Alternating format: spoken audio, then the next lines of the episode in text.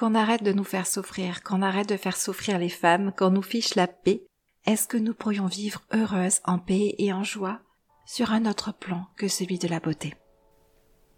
Tu es ici, car comme moi tu penses qu'aucune femme ne devrait vivre pour se conformer au monde extérieur. Tu es ici car tu penses comme moi que ta liberté d'être vaut la peine d'aller au-delà de tes peurs et de tes croyances. Tu es prête à découvrir en toi cette possibilité de choisir quel sera ton regard sur le monde extérieur, sur ton monde intérieur, pour faire de toi une femme libre. Libre d'être, libre de son corps, libre de manger. Bienvenue ces révélations pour un futur sans régime.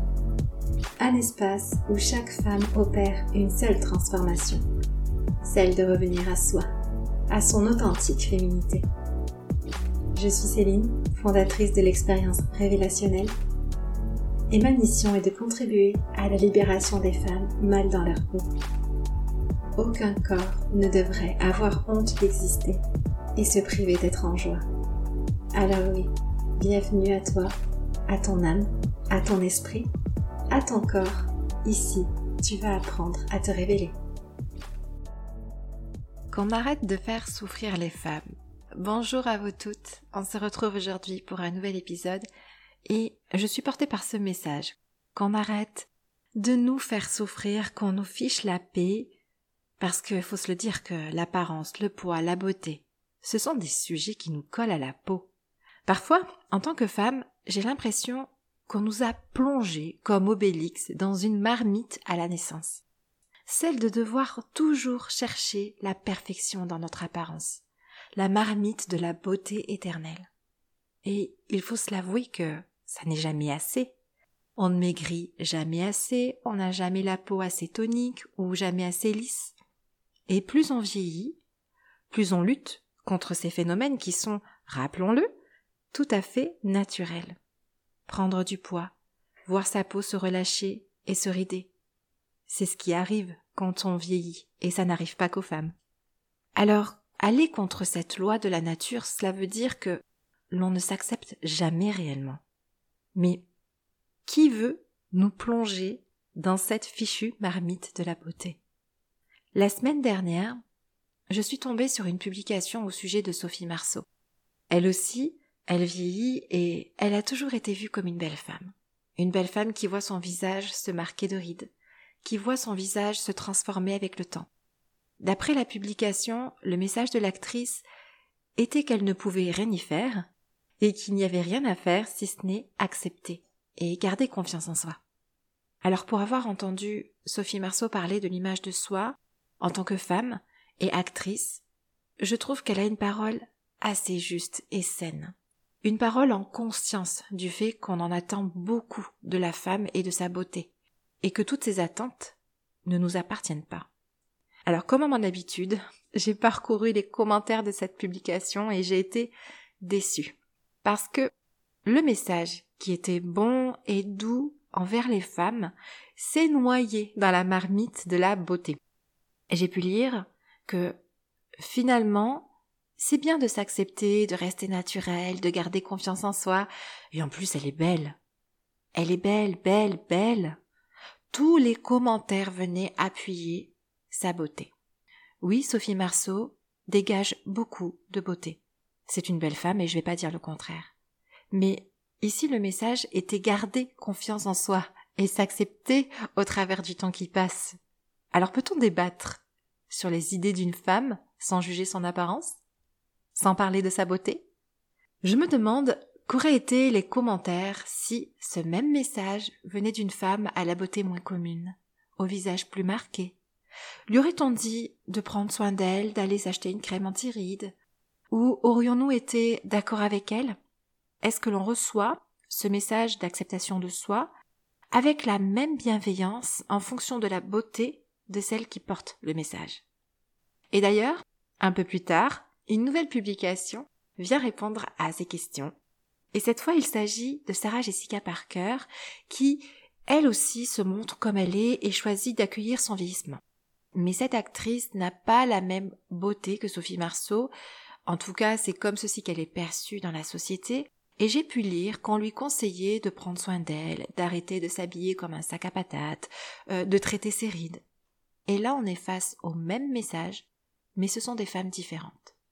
Même message, mais avec des beautés différentes. Même message, mais avec des apparences différentes. Donc, ce que j'en conclus, c'est que pour pouvoir prôner l'acceptation de soi et de son vieillissement, la confiance en soi, bah, faut voir de respecter quand même certains codes. Et ces codes sont portés par notre société et par de nombreuses femmes. Parce que dans cette société, il y a des femmes qui n'ont pas conscience de cette pression injuste et anormale sur leurs apparences. Il y a des femmes qui trouvent cette pression normale, ainsi que ce qu'on en attend d'elles. Il y a des femmes qui trouvent cela anormal et injuste, mais qui ne voient pas comment ne pas s'y plier. Et puis, il y a celles qui trouvent cela anormal et qui ont réussi à se construire en parallèle de cette pression. Sur elles, il ne coule plus aucune goutte de la marmite. Prenez une femme belle et naturelle et on dira que c'est elle qui a raison. Prenez une femme pas très belle et naturelle et on dira qu'elle se laisse aller. Prenez une femme abîmée par le botox et on lui reprochera ses tentatives contre le vieillissement.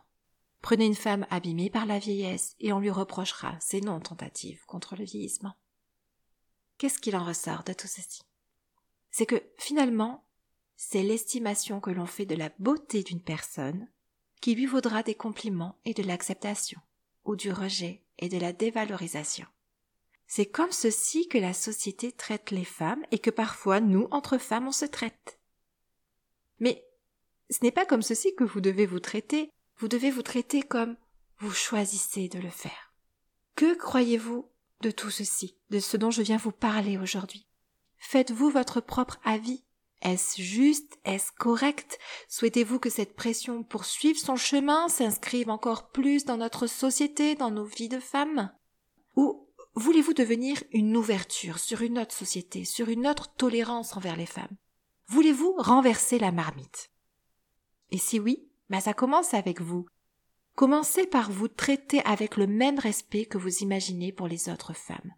Commencez par vous traiter comme vous apprécierez qu'on vous traite dans cette société. Commencez par vous regarder avec la même bienveillance que vous voulez voir naître entre chacune de nous. Soyez vous-même à l'origine de tout ceci dans votre vie. Et votre regard sur vous changera. Puis votre regard sur les femmes et la beauté changera lui aussi. Puis vous allez voir de plus en plus ce qui ne tourne pas rond, et vous allez comprendre de plus en plus que ça n'était pas vous le problème, ni vous, ni votre apparence, ni votre beauté. Vous allez identifier le pouvoir de la marmite tout autour de vous, mais vous serez une femme avertie de sa présence, et elle ne vous mouillera plus. Si vous voulez un petit peu de mise en pratique, je vous propose de cliquer sur le lien qui est dans le descriptif de cet épisode et ça va vous conduire sur une page de mon site internet où sont proposés des exercices pour votre bien-être. Donc c'est tout nouveau, ça sera le tout premier exercice. Je crois que vous avez aussi une pratique quotidienne de méditation. C'est gratuit, c'est en ligne. Allez-y, ne vous en privez pas, c'est pour vous l'exercice en question que je vous propose, c'est inventer son monde. Donc essayez et dites-moi ce que cela a pu changer en vous ou venir bousculer dans votre perception de votre environnement. Et puis ben moi je vous embrasse, je vous souhaite une bonne pratique et on se retrouve la semaine prochaine.